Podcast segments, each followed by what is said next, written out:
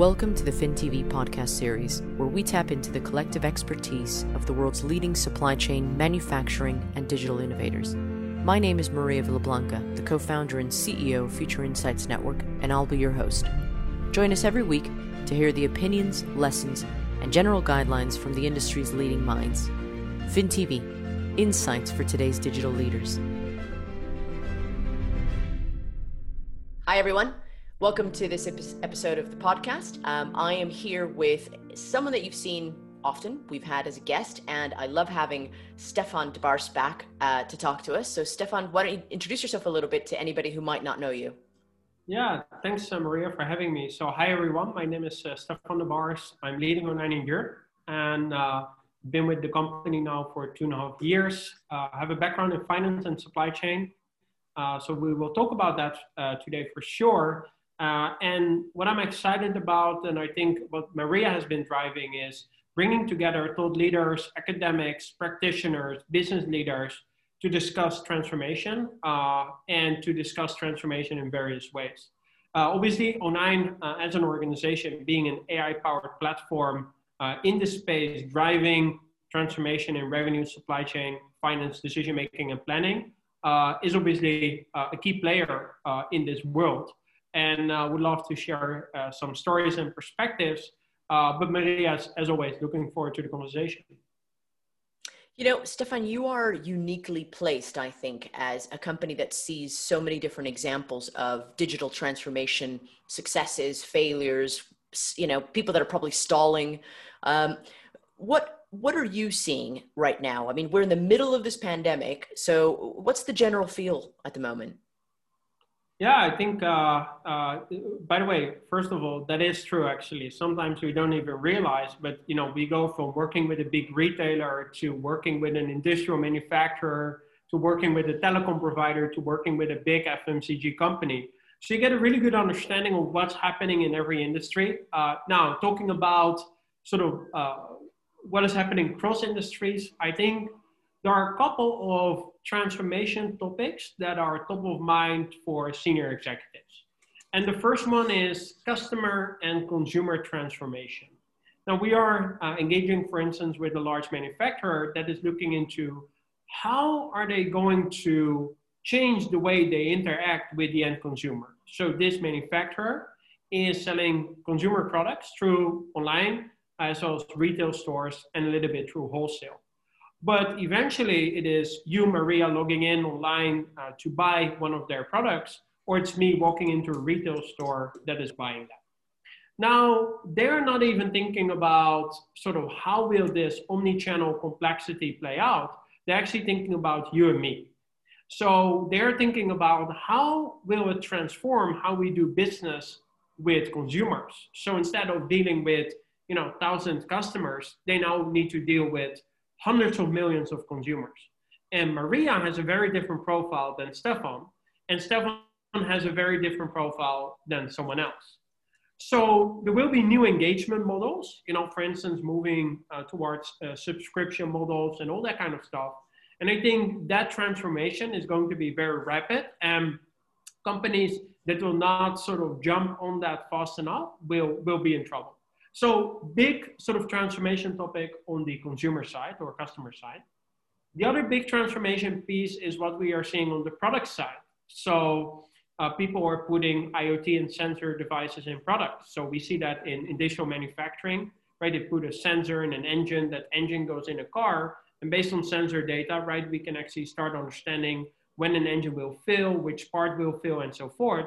But also a lot of consumer products companies are putting sensors in, for instance, products that are being put on the store so they can see how often, you know, particular product is put off the shelf and then how many times that leads to, you know, transaction.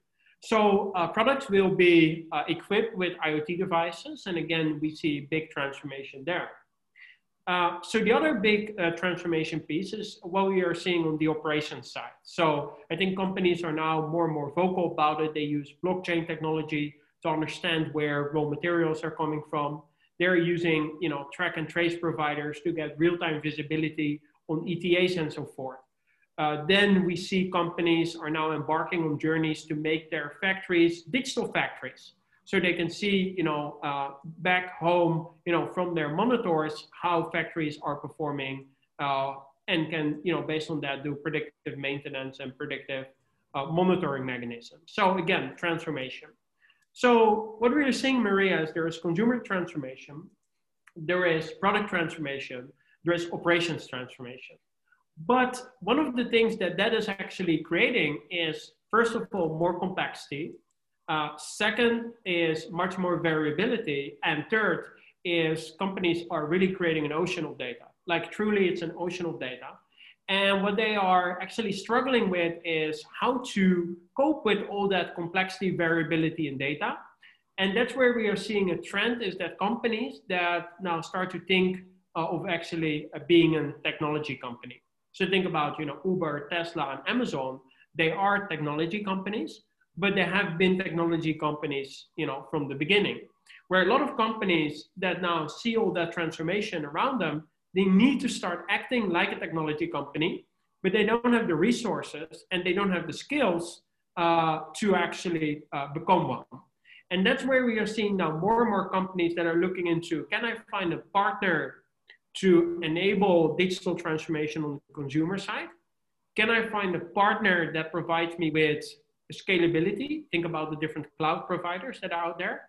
And can I find a partner that can, in essence, build a sort of digital brain of my operating model, connecting you know, consumers and customers and building market knowledge, connecting with my demand and initiatives and creating demand knowledge, and connecting with my entire supply chain all the way down to my tier one and tier two suppliers and creating supply knowledge and bringing that all together for planning and decision making. So that is what we are seeing in the market. Um, so summarizing that, big companies are moving towards thinking and acting like technology companies, but they need help in, uh, in, in actually uh, in that journey. So do, do you think that, you know, this pandemic has helped to some degree digital transformation acceleration or do you think that it's maybe left people a little bit i think once you and i talked about this companies sort of panicked and not wanting to make any decisions are they falling into those categories or do you feel that there's more vision in in the market now you know people that do see the the possibilities yeah vision is a good good question i think a lot of companies are sort of shaping the vision now but they do understand that they need to act uh, sooner uh, than later. And I think uh, that is, you know, a great example is on consumer transformation. So where a lot of companies were still very traditional, selling through retail stores, brick and mortar, and so forth. You know, overnight now they had to sell online. Now that mm. obviously has uh, a lot of different challenges because instead of you know five big customers that deploy different retail stores, now you actually need to build a direct relationship with consumers. And that is then where they start to think, okay, if that is something that will stay like this, how can I build a competitive advantage of being better in you know serving the consumer? So for instance, if I am a manufacturer and I now have 1 million or let's say 100 million consumers, right? Can I actually understand that the moment, for instance, I have a shortage of you know white shoes that I'm going to prioritize Maria because Maria is you know a shoe fanatic. She is buying shoes from my brand every single month. She doesn't care so much about the price. So the moment I have a shortage of a particular shoe, I'm going to sense and shape my demand towards Maria. But if I am having some excess stock in you know black t-shirts or you know why don't we use the turtleneck as an example? Then I know that Stephan is a big fan of those turtlenecks. So can I actually shape the demand towards him? And I think this is, you know, where data obviously becomes very important because, you know, if I move from serving 1,000 clients to serving 100 million consumers, that is a massive transformation, Maria. And that yeah. is where we see companies are sort of struggling to understand how to do that, how to equip their, themselves, and then how to find uh, partners that can support them on that journey. And that's where I think uh, a change is going to happen too, where historically, you know, companies have operated in a certain way, and then they look different for different uh, applications to support them. So I have an application for you know warehousing. I have an application for planning. I have an application for whatever. But now they need to actually start forming partnerships with technology companies to really develop this together uh, because this is not an you know standalone application play anymore. This is you know digital transformation uh, at at whole whole new levels. But Stephan, do, do you think that supply chain leaders, supply chain executives, maybe even board level executives get that the pace of change is like nothing before? You know, do you think that they're just taking too long to make certain decisions? Do you do you do you think that there are executives that are understanding that they need to make these decisions quickly? What, what's what's the feeling like on that side? Uh, a mixed bag, uh, to be honest, uh, Maria. We see companies that totally understand this, that are absolutely doing all the right things and uh, looking into forming those partnerships and accelerating their journey. We also see companies that um, don't believe the pace will be so fast. So they just take their time and uh, yeah. sort of sit idle and wait. Um, and then you have companies that understand the urgency, but really don't know where to start or how to start. Yeah. So I think those are sort of the, the three different companies that uh, we are seeing in the market. Um, but I strongly believe that in three or four years from now, we will look back at this period, sort of, uh, you know, in this entire COVID situation or, you know, pre or post COVID, whatever. But, and then we're looking back and we will see the winners and we are yeah. going to see the losers. And uh, I think that the winners will be the companies that understand they need to start behaving and becoming much more technology companies. And the companies that believe that it will not go so fast, they, they will really face a lot of issues in, uh, uh, in the next couple of years when it comes to competing in an, uh, in an obviously highly competitive market.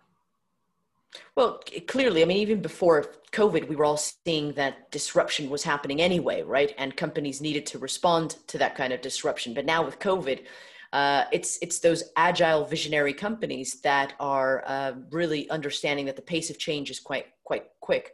Um, you know, we're hitting towards the end of the year now, right? Um, what do you think the uh, I mean, and I'm going to ask you to gaze into your crystal ball. I know you're not going to, you know, I'm not going to hold you to any predictions really, but give or take where do you think we're going to get to towards the end of the year? What, what can we expect in the in the first half of next year?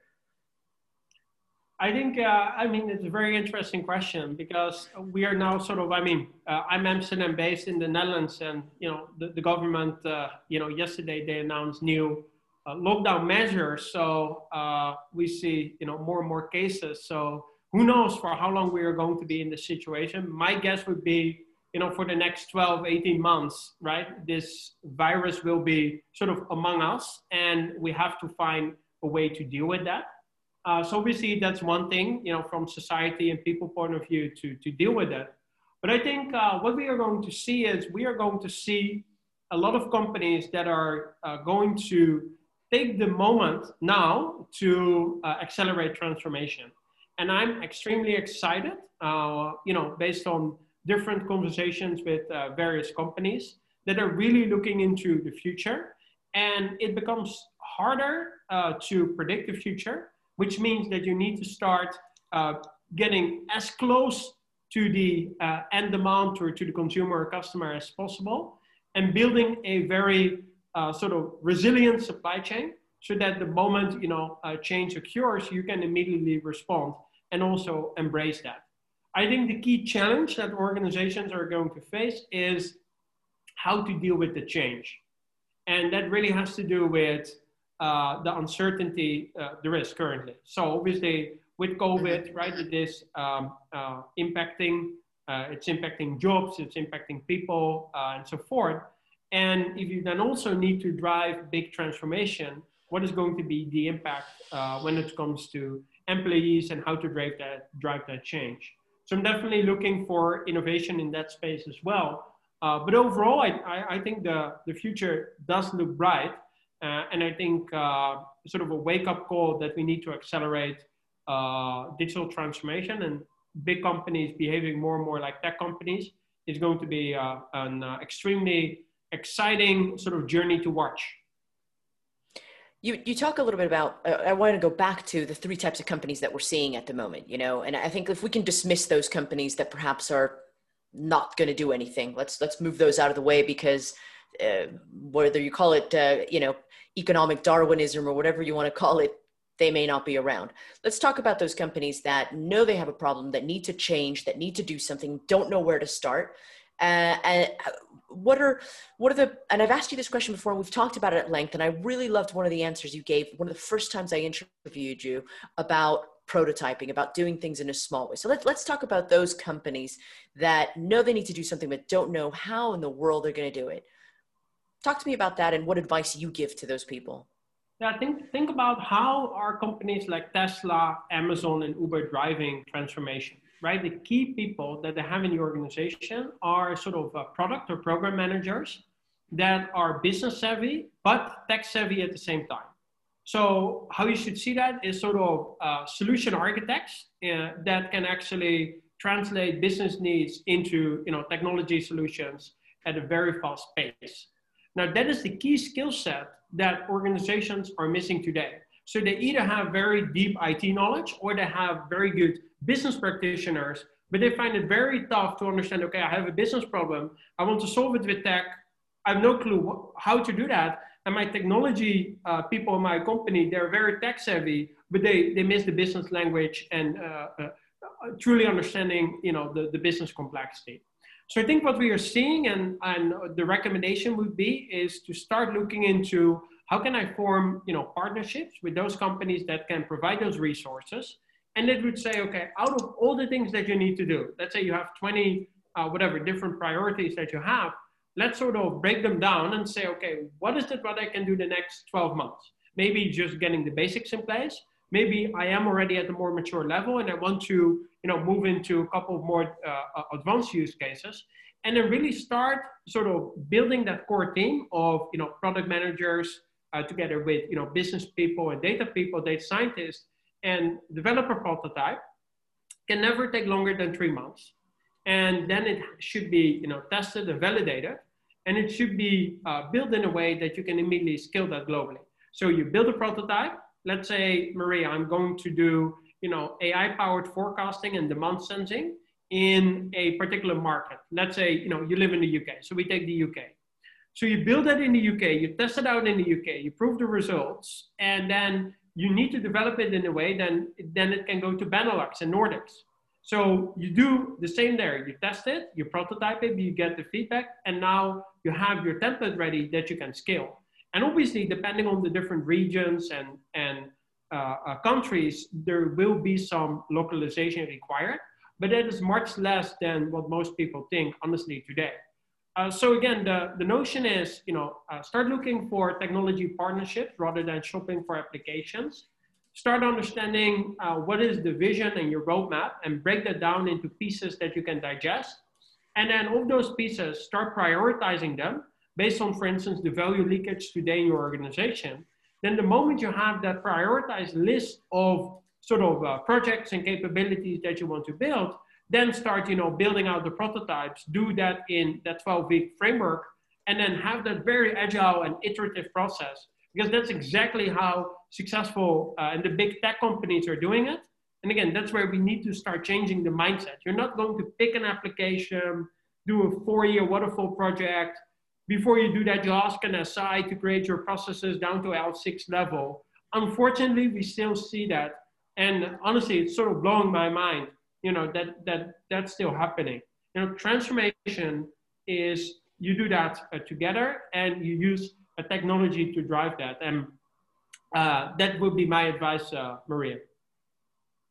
So how feasible this is the last question i'm going to ask you because how a lot of people are daunted by the prospect of a large scale you know transformation project even if it's a smaller one like you say even if it's pr- prototyping. You know to do a digital transformation project in the best of times is hard as hell, complicated. I mean, you talk about variability, complexity, right? And data.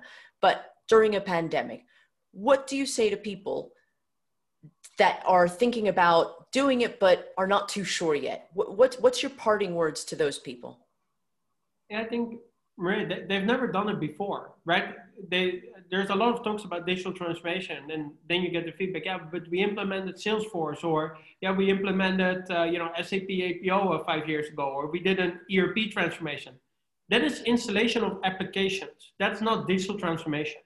Digital transformation is looking at the core of your business model, looking into how that's being transformed to what we discussed, right? Based on consumer transformation, mm.